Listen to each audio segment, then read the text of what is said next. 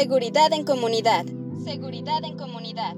Un podcast del programa de seguridad ciudadana de la Ibero Ciudad de México. Un podcast del programa de seguridad ciudadana de la Ibero Ciudad de México. Consulta más información seguridadviacivil.ibero.mx. Hola, ¿qué tal? ¿Cómo están? Les habla Ernesto López Portillo. Es 12 de enero de 2023 y estamos eh, grabando un capítulo más de este podcast Seguridad en Comunidad del programa de Seguridad Ciudadana de la Universidad Iberoamericana Ciudad de México.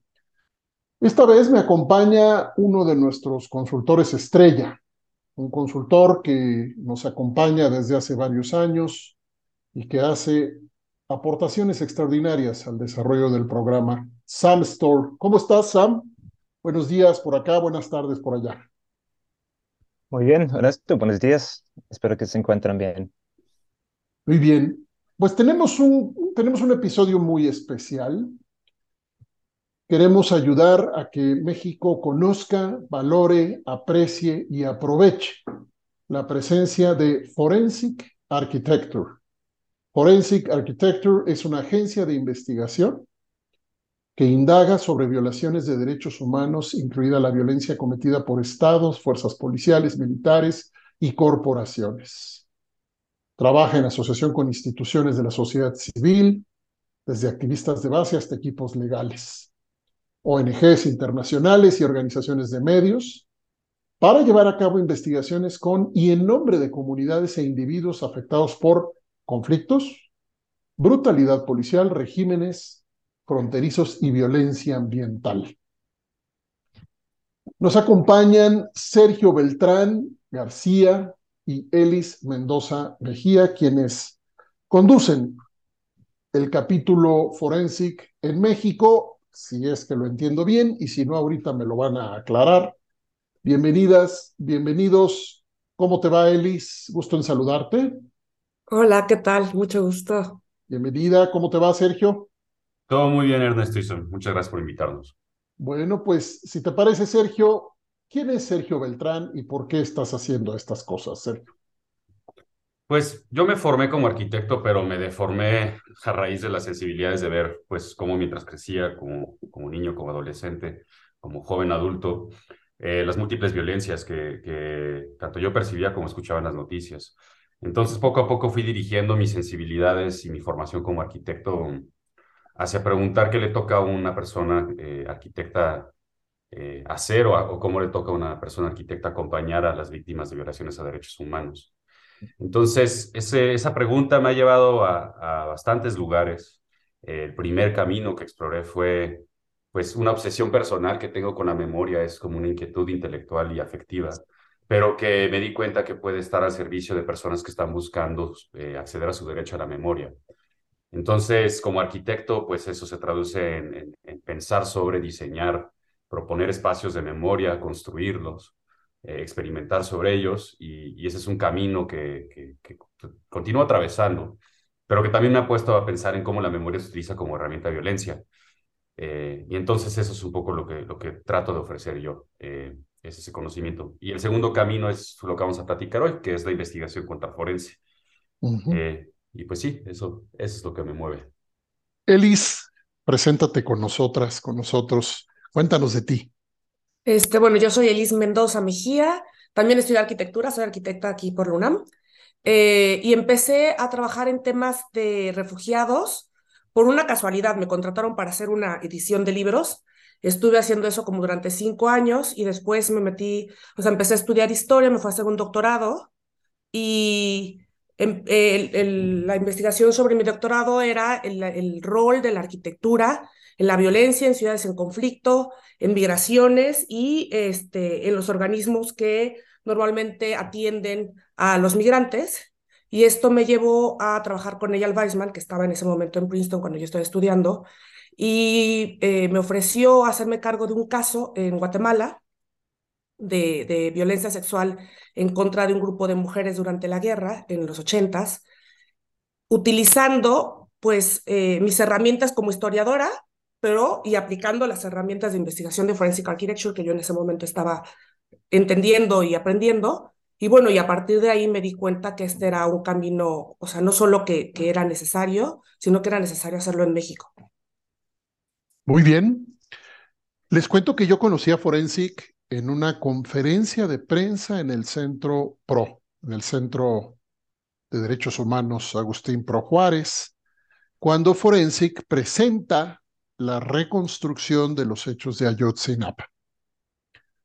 Quedé impactadísimo esa, esa representación de Forensic me inspiró para una columna que titulé El bloque de la muerte, refiriéndome a lo que yo podía entresacar de los hechos concretos que confirmaban un tejido de complicidades de múltiples instituciones detrás de los terribles acontecimientos de violencia en contra de los estudiantes de Ayotzinapa. Eso es lo que yo he podido mirar. Ustedes estuvieron en el MUAC, estuvieron haciendo esta representación, se montó en el MUAC y hubo quien, quien pudo mirar la potencia de Forensic. Ahora, Sergio, vámonos a los orígenes, si te parece. ¿Por qué? ¿De dónde viene? ¿Por qué se creó esto? Y, cuéntanos un poquito de su historia. Pues bueno, eh, Forensic Architecture nace a partir de la, conjunción de varios fenómenos sociales. Eh, por un lado, es el reconocimiento de que los conflictos contemporáneos sobre, en este siglo y las violaciones a derechos humanos que suceden en esos conflictos, pues cada vez acontecen más en zonas urbanas, entre los hogares y los barrios de civiles. Entonces, la naturaleza de estos conflictos y esta guerra es tal que, pues que las partes del conflicto ¿no? se difuminan. Eh, no, hay, no, hay, no hay líneas claras que definen quiénes son los civiles y quiénes son los combatientes. Entonces, esa, ese, eh, por un lado es eso. Y por otro lado, eh, estos entornos donde suceden conflictos se han hipermediatizado, ¿no? O sea, se han vuelto muy, muy densamente mediáticos. La proliferación de teléfonos inteligentes ha hecho que que las violaciones de derechos humanos estén cada vez mejor documentados y, a diferencia de, antes, eh, son documentadas por las personas mismas que sufren esas violencias, no por terceros periodistas. Entonces, Forensic Architecture nace como una sensibilidad hacia estas dos, estos dos eh, contextos, ¿no? Por un lado, el reconocer que el conflicto sucede entre arquitecturas, en espacios construidos y que tienen como, pues, poderes como, o fuerzas económicas, sociales, políticas. Y por otro lado, pues que hay que reconocer estas, estos, estas mediatizaciones de la violencia como objeto de estudio. Entonces, eh, lo que hace eh, los precursores de Forensic Architecture, que son el, doctor Eyal Weizmann y la doctora Susan Shupley, son, digamos, los fundadores de los fundadores más importantes de la disciplina, es que comienzan a, dirigir sus sensibilidades como artistas y como arquitectos a mirar a estos contextos y esos materiales que dan huella y brindan testimonio sobre violencias. Entonces, Forensic Architecture nace eh, en la Universidad de Goldsmiths, en un centro de investigación que es el Centro de Arquitectura de Investigación, y de ahí surge como este experimento, este laboratorio, una agencia de investigación en 2010 que se llama Forensic Architecture. Y pues eh, sí, así es como nace y pues, ya han sido 12 años desde entonces, ya hemos hecho más de 90 investigaciones en más de 40 países y hemos aprendido muchísimo, ¿no? 90 este investigaciones en más de 40 países. Eh, Elis, ¿nos cuentas alguna destacada de estas investigaciones? Este, sí, claro que sí. Este, bueno, por un lado está recientemente hicieron una investigación sobre el malware de Pegasus, eh, que fue creado por la empresa israelí NSO. Y hay una evidencia, o sea, hay evidencia de que fue utilizado para, bueno, como ya todos sabemos, para espiar este, periodistas, pero lo que hace Forensic Architecture es que a través de una plataforma digital navegable, eh, investigaciones de video para contar las historias de la gente que fue afectada, como también defensores de derechos humanos, em, y, y, un diagrama interactivo de cómo estas interacciones están conectadas eh, lo que logran hacer, se logra hacer es una radiografía de cómo funciona el sistema y a partir de qué momento eh, ese tipo de espionaje empieza a crear una red para poder localizar las redes este, de, conexión de estos, de, estos defensores, de estos periodistas, eh, como una especie de, infección digital. Em, entonces, creemos que, que, lo que hace, que hace muy bien, que también, por ejemplo, en Ayotzinapa es otro de estos ejemplos, en Ayotzinapa el número de actores, el número de versiones, eh, las horas en las que esto pasó, eh, la forma en que fue recogida la información, em, el número de autoridades que participaron, era tan complejo, había tantas cosas actuando al mismo tiempo, que ponerlas todas en una plataforma interactiva, en un mapa, es, en donde puedas entender la complejidad al, todo al mismo tiempo, eh, hace que estas cosas sean más claras. Uno, como herramienta de investigación, porque no solo son herramientas para presentar, eh, como herramienta de investigación a nosotros nos sirve hacer reconstrucciones en 3D, nos sirve entender, poder comparar, poder entender cómo está funcionando algo en un espacio, pero luego como presentación en, eh, gráfica, en video o, en modelo eh, o en una exhibición, de, eh, en un espacio de arte, sirve para comunicar a la gente, para que la gente, las diferentes audiencias puedan entender casos en ese tipo de complejidades. Entendido. Sam, ¿Qué opinas de todo esto? Pues sí, creo que pues, el caso de Yotzinapa, obviamente era una noche muy oscura eh, en, la historia mexicana, ¿no? una de muchas historias oscuras que tenemos ya ah, en la historia. Y, y muchas veces estos hechos pues quedan ¿no? en la oscuridad, ¿no? Ante la dificultad de pues, saber lo que pasa, lo que pasó y ante la, complejidad de los hechos, pues es difícil, ¿no? Imaginar lo que haya pasado en estos casos. Y estos este, casos, pues tienen un gran impacto, ¿no? Sobre las personas, sobre el miedo ah, que, muchos se sienten ah, y pues ante la imposibilidad, ¿no? De saber lo que pasó. Entonces, sí me parece pues sumamente importante pues el trabajo, ¿no? Que hace Forensic Ah, no solamente en la manera en que construyen ¿no? con base a la evidencia lo que ha pasado, pero su vínculo ¿no? con otros campos, como lo que es pues esta visualización 3D, ¿no? para que estas noches y, también esos días oscuros ¿no? no se queden en la oscuridad, que sí podemos ver ah, lo que ha pasado, porque creo que el acto de ver, el acto de poder imaginar lo que ha pasado también tiene un gran impacto para las personas.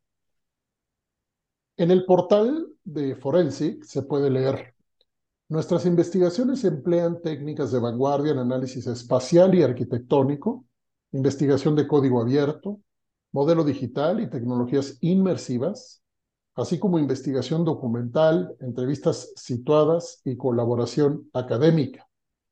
Los hallazgos de nuestras investigaciones se han presentado en tribunales nacionales e internacionales, investigaciones parlamentarias y exhibiciones en algunas de las principales instituciones culturales del mundo y en medios internacionales, así como en tribunales de ciudadanos y asambleas comunitarias. Impresionante. Hay tanto que decir en este párrafo, tanto que comentar, pero me voy a concentrar, eh, Sergio, en esto que Sam ya, ya puso en la mesa o que, que coloca con más eh, precisión a partir de lo que vamos escuchando, y es el derecho a saber. El programa de seguridad ciudadana está comprometido con un enfoque de rendición de cuentas. Un enfoque de rendición de cuentas que en nuestro concepto debe ser columna vertebral, o si quieren verlo eh, de otra manera, eje transversal de la reforma democrática de los aparatos de seguridad y justicia promovemos una concepción propia de reforma democrática de la seguridad y la justicia y miramos la seguridad ciudadana como una herramienta que, entre otras cosas, fortalece la, rendición de cuentas y la rendición de cuentas tiene un lugar especial para la capacidad que tengamos para visibilizar los hechos.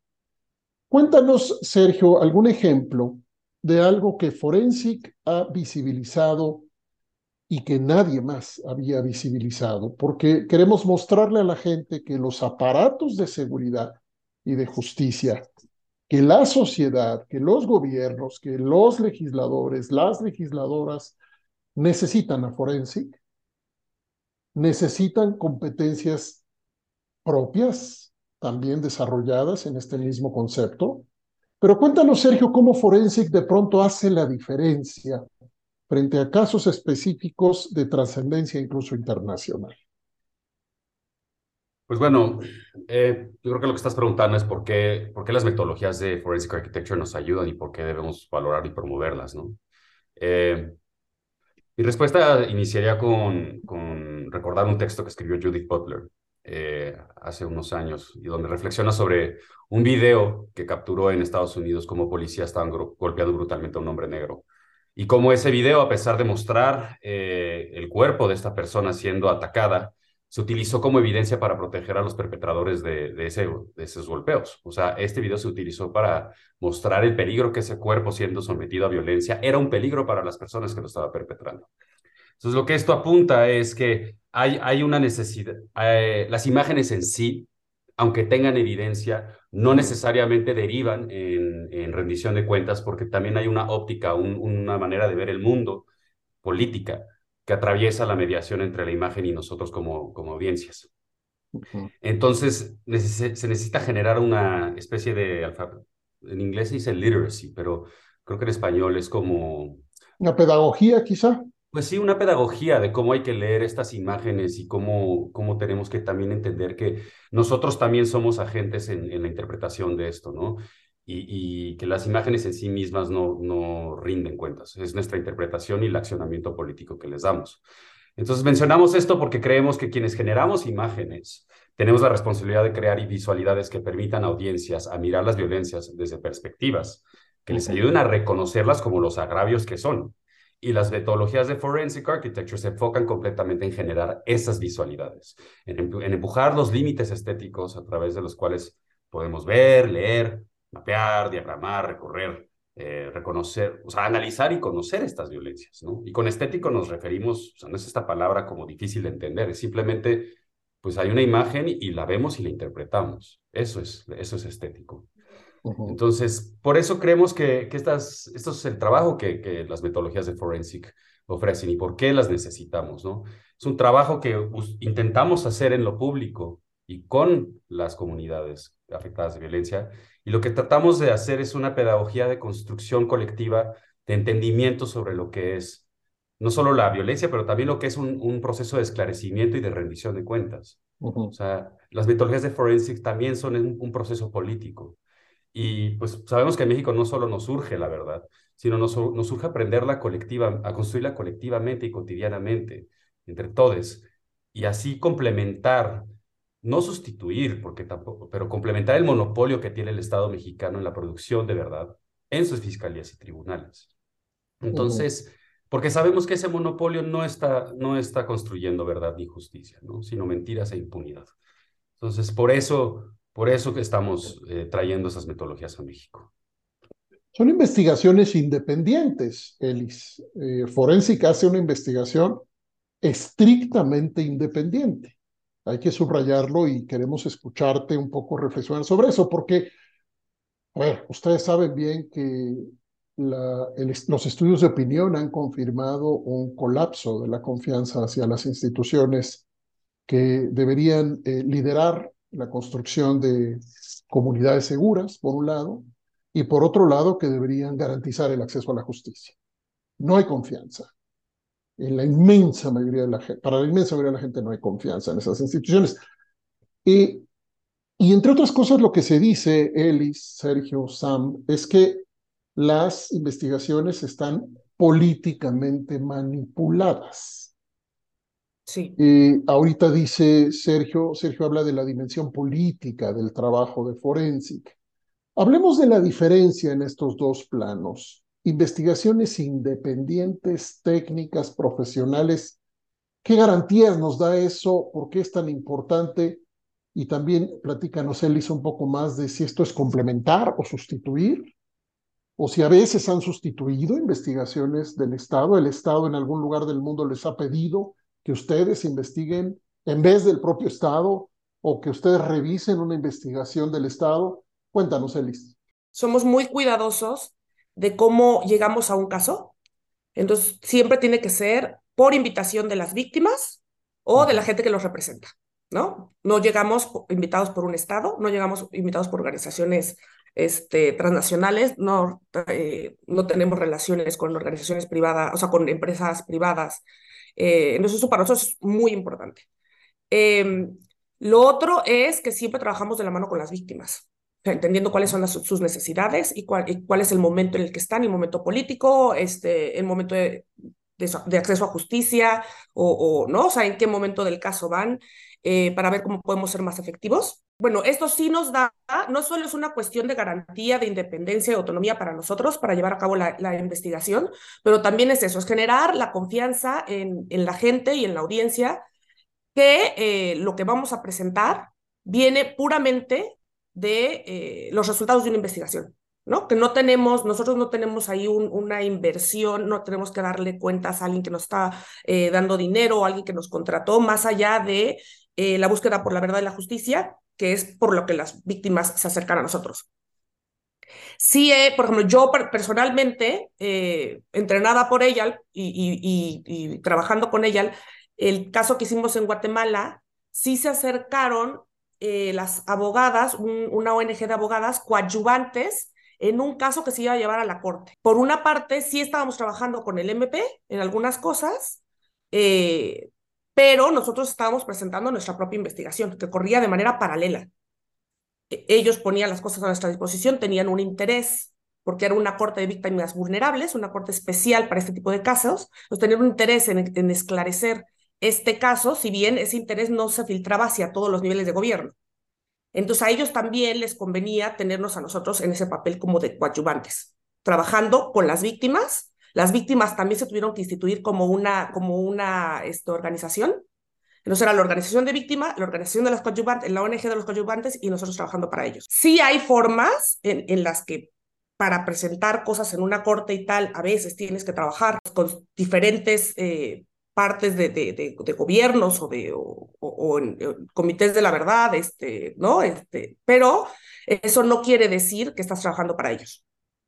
La autonomía es muy importante. Lo otro nada más que iba a decir rapidísimo, Sergio, es que, eh, recalcando lo que estaba diciendo Sergio, acostumbrar al público, acostumbrar a la gente a entender, a ver, a ver casos en su complejidad y a poder exigir que lo que se les entrega como prueba tiene rigor y que se les tiene que explicar y que tienen derecho a entender cómo se hacen las cosas, más allá de decir, no hubo una inconsistencia en la investigación y por lo tanto se va a desechar, este, no hubo eh, algo en el proceso y, no le explican a la gente y simplemente las investigaciones se abren pero nunca llegan a nada. Eh, yo creo que es muy importante generar esta cultura del derecho y de la exigencia y que entendamos que como sociedad tenemos derecho a exigir eso. Pero hay que subrayar, Elis, eh, perdóname Sergio, rápidamente, que sí hay muchas organizaciones, tal vez no las suficientes, podríamos decir entre paréntesis, pero sí afortunadamente hay cada vez más organizaciones eh, defendiendo los derechos de víctimas, promoviendo derechos de víctimas, acompañando a las víctimas, pero no haciendo este tipo de aportaciones técnicas que hacen ustedes. Nos interesa muchísimo diferenciar eso, ¿no es cierto, Sam? Sí, 100%, sobre todo con, con pues, los cambios que estamos viendo en la sociedad. Ambos mencionaron, por ejemplo, que el trabajo de Forensic Architecture se, se debe un poco a que pues, las, los conflictos, las atrocidades dejan pues cada vez más rastros digitales, ¿no? Cada, más, cada vez más evidencias que ya están accesibles, ¿no? En el dominio público. Y en estos casos, cuando pues hay poca confianza en, en, las autoridades, donde hay pues versiones encontradas, ¿no? historias que no cuadran, que, que vayan evolucionándose, pues las mismas personas, la misma ciudadanía va buscando su propia verdad, ¿no? Y sí hay una cultura en que pues la gente es cada vez más empoderada, ¿no? De, de influir, de crear distintos productos visuales, videos, etcétera, y pues muchos más actores, ¿no? participando en la creación de la verdad en, en un escenario que ya pues ya estaba complejo, ¿no? Y ya es cada vez más complejo. Puedo pensar, por ejemplo, en, en un caso en México el año pasado, el, caso de la joven Debbie Escobar, un joven que, pues, cuyo cuerpo estaba encontrado pues en el municipio de, de Monterrey y pues todo esto, toda la evolución de este caso pues ocurrió ¿no? en las redes, en los medios, había hasta pues creadores de contenido ¿no? que acudieron a los sitios donde ocurrió el delito. Entonces, hay, hay un gran cambio, ya, ya podemos ver pues quizás algo positivo en que la gente están exigiendo cada vez más a las autoridades, pero quizás pues no tienen el mismo enfoque que tienen ustedes, ¿no? Y entonces, en, en su caso, creo que una parte del trabajo que hacen ustedes es buscar formas de influir, ¿no? Porque la estética puede, puede implicar poder, es un poder para influir a las personas. Y la ciudadanía también está empoderada para influir en, en una manera distinta a las autoridades. entonces, sí, es, es muy claro um, para mí, pues, la necesidad de combinar entonces uh, las investigaciones, la autonomía que tienen ustedes con, con estas herramientas, ¿no? al mismo tiempo. No es suficiente uno sin el otro. Esa influencia de la que habla Sam, yo la viví personalmente porque después de mirar Ayotzinapa visto desde Forensic, desde arquitectura forense, yo ya no vi Ayotzinapa igual nunca más. Y eso eh, es, es, exactamente la representación, viviéndola uno mismo, una misma, respecto a la manera como Sam, Sam lo, lo, lo, analiza. Para quienes nos escuchan, miren esto, esto es impresionante. Eh, las investigaciones por categoría señaladas en el portal de arquitectura forense. Ataques aéreos en el mar, fronteras, ataques químicos, detención, desaparición, violencia ambiental, fuego, oceanografía forense, patrimonio, derecho sobre la tierra, migración, violencia policial. Déjenme hacer un paréntesis rápido. Esta lista tiene una eh, perfecta identificación con los programas de incidencia de la Universidad Iberoamericana de la Ciudad de México, déjenme decirlo. Es impresionante, claro, no está todo, pues, pero lo que está ahí representa muchas de las agendas de incidencia que preocupan a esta, a esta universidad, eh, dadas las profundas, profundas injusticias, violencias, la marginación de poblaciones lastimadas, silenciadas. Eh, a ver, en un mundo ideal no, no necesitaríamos arquitectura forense, pero en el mundo que tenemos la necesitamos y necesitamos muchas, quizá. Y lo que me, lo que me preocupa, Sergio, y, cuéntenos de su llegada a México es que probablemente muy pronto vamos a saber muy bien la potencia de lo que ustedes son capaces y vamos a querer que hagan mucho más. Eh, cuéntanos qué plan tienen de desarrollo en México eh, para cualquier persona que nos está escuchando y que quiera seguir su trabajo. Vamos a, darnos, a dar todos los datos de referencia, pero primero la estrategia en México. Por favor, Sergio. Eh, quiero comenzar a responder esa pregunta con, con lo que mencionaba Sam y tú, eh, Ernesto. Eh, es cierto que, que, cada vez hay más este, ciudadanías que en su desconfianza hacia las instituciones que procuran investigaciones y justicia toman las, las herramientas de la investigación en sus propias manos. Pero también en el caso de Devani hubieron muchas personas que lo hicieron de manera muy irresponsable. Y hay muchas personas alrededor del mundo que también están utilizando esto para reforzar pues, sencilla y llanamente eh, teorías de, de, conspiración. Entonces, algo que distingue nuestro trabajo es que lo hacemos eh, de manera muy transparente y con rigor académico. O sea, nosotros estamos insertos en el espacio eh, académico y eso es parte de nuestra estrategia en México. parte de nuestro plan en México es no solamente producir investigaciones que estén insertas en ese espacio de rigor, sino que también nos interesa como estrategia, como estrategia, nos es tan importante investigar como formar. Entonces, nuestra estrategia es estar muy cercana a las instituciones educativas del país para, por un lado, poder alimentarnos de las múltiples disciplinas que todas en su rigor académico están trabajando para poder mirar hacia las violencias y producir conocimiento sobre ellas, pero también para poder acercarnos a las comunidades de estudiantes, eh, y poder como, pues, osar en influir en, en, poder compartir esos conocimientos y que podamos eh, formar profesionales cada vez más sensibles a estas violencias y que, y que se hagan preguntas que respondan con rigor. ¿no? Eh, y partiendo de lo que tú mencionabas de, esta, de estas distintas formas de violencias que investigamos, hemos investigado en Forensic, pues a eso también venimos a México. Lo que, lo que queremos hacer aquí como de, manera estratégica es eh, ofrecer una mirada compleja que entrelace que, por ejemplo, un despojo de un, de un bosque eh, es inseparable de la violencia política que viven eh, las personas que ahí habitan o la violencia económica impuesta por ciertas corporaciones y sus arreglos con capitales transnacionales, etc. Lo que queremos es no o sea, si bien es importante encontrar lo que se le llama en inglés smoking gun, ¿no? La pistola humeante, que quiere decir como, eh, digamos, el, el accesorio o, el objeto o el fenómeno que, que, que, causó o que detonó el evento de violencia, lo que queremos es vislumbrar también todo la, el entramado que antecede y que construye las condiciones para que se pueda dar esa violencia. Y creo que eso nos surge en México y por eso queremos también eh, generar investigaciones que nos expliquen pues sí, hay un evento de un asesinato de un defensor de derechos humanos o un defensor del territorio, pero ¿qué hay detrás de eso? ¿no? Y ir desenmarañando con nuestras metodologías visuales. Eh, pues todo esa, eh, no sé, podríamos hacer imágenes satelitales que muestran la, evolución a lo largo de años de deforestación, pero también es importante visualizar cómo eso de repente contextualiza el asesinato de, de, un, de alguien que defiende la mariposa monarca, etcétera, etcétera.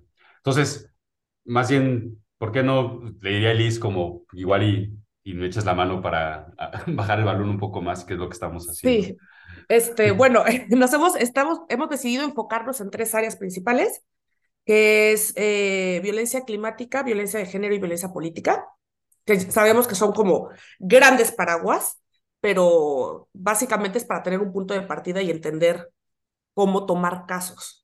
Eh, pero también quiero rápidamente decir que esto, esto que estamos haciendo aquí en México es parte de una atomización de Forensic Architecture.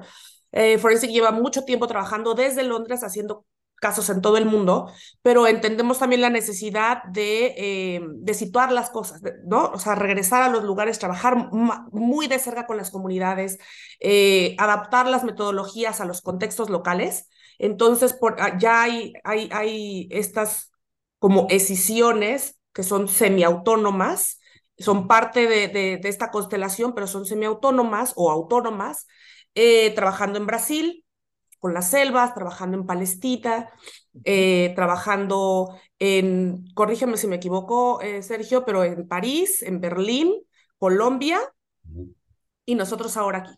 Entonces, parte de cómo vamos a ir moldeando lo que va a hacer eh, Forensic Architecture en México es a través de ese trabajo cercano con las comunidades. Nosotros tenemos esta intuición de, vivir aquí, de, estar cercanos a ciertos activistas, de leer el periódico, de qué es lo que se necesita, pero obviamente eh, no es lo mismo que ya empezar a trabajar mano a mano con, con estos grupos y empezar a ver qué tipo de, herramientas se tienen que utilizar y cuál se tiene que modificar pero nos parece muy, muy, muy urgente el tema de, la represión a la protesta con las mujeres, por ejemplo, es algo que ya empezamos a trabajar eh, en un ejercicio con, con alumnos del UNAM, eh, como poniendo el primer pie, eh, y nos interesa mucho el caso, los casos también de lo que estaba hablando Sergio, activistas ambientales en México, porque se conecta a tantos niveles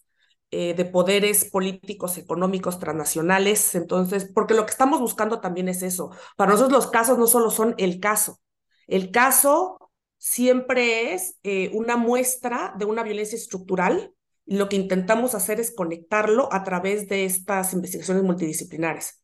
Pero también solo rápidamente para decir que somos un centro que no solo tiene arquitectos, arquitectos es, eh, es como surgió y es la forma ¿no? O sea, es la forma en que vemos las cosas, somos muy visuales, pero hay oceanógrafos, hay antropólogos, hay sociólogos, hay historiadores, hay artistas, hay geógrafos, o sea, tenemos... Abogados. abogados, claro, tenemos todo tipo de gente trabajando en esto porque lo que necesitamos son muchas formas de ver el mismo, el mismo problema para nosotros poder darle ese cuerpo, ¿no? Y poder encontrar esas conexiones junto con ellos y poder este, mostrarlas al mundo. Se nos, se nos acabó el tiempo y yo estoy fascinado, eh, pero además con una enorme motivación para trabajar juntas, trabajar juntos. Y seguramente vamos a encontrar muchos caminos para agendas colaborativas de corto, mediano y largo plazo. Felicidades, eh, bienvenida, bienvenido a México, bienvenido eh, Arquitectura Forense. Celebramos mucho su llegada y les deseamos el mayor éxito. Este capítulo es apenas, este episodio del podcast Seguridad en Comunidades, apenas una pincelada de esta complejidad que se representa en, en Forensic Architecture, que me parece que lo que tiene, a lo que invita es a mirar con cuidado y a profundidad metodologías como las que ustedes utilizan. Nos encanta lo visual, pero también nos encanta esta eh, multidimensionalidad, mirar las cosas en múltiples dimensiones para generar interpretaciones más quizá fieles de una realidad que es en sí misma compleja. Muchas gracias. Vamos a seguir su trabajo, vamos a promoverlo y cuenten con, con la Universidad Iberoamericana para los procesos de pedagogías, pedagogías sociales, pedagogías políticas, tantas formas que nos hacen falta para encontrar nuevos formatos que activen, profundicen, fortalezcan la conciencia y la participación a favor de los derechos humanos de todas y todos. Gracias, gracias, Sergio, Elis, Sam. Terminamos este nuevo capítulo y nos vemos la siguiente. Muchas gracias. Muchísimas gracias por la invitación.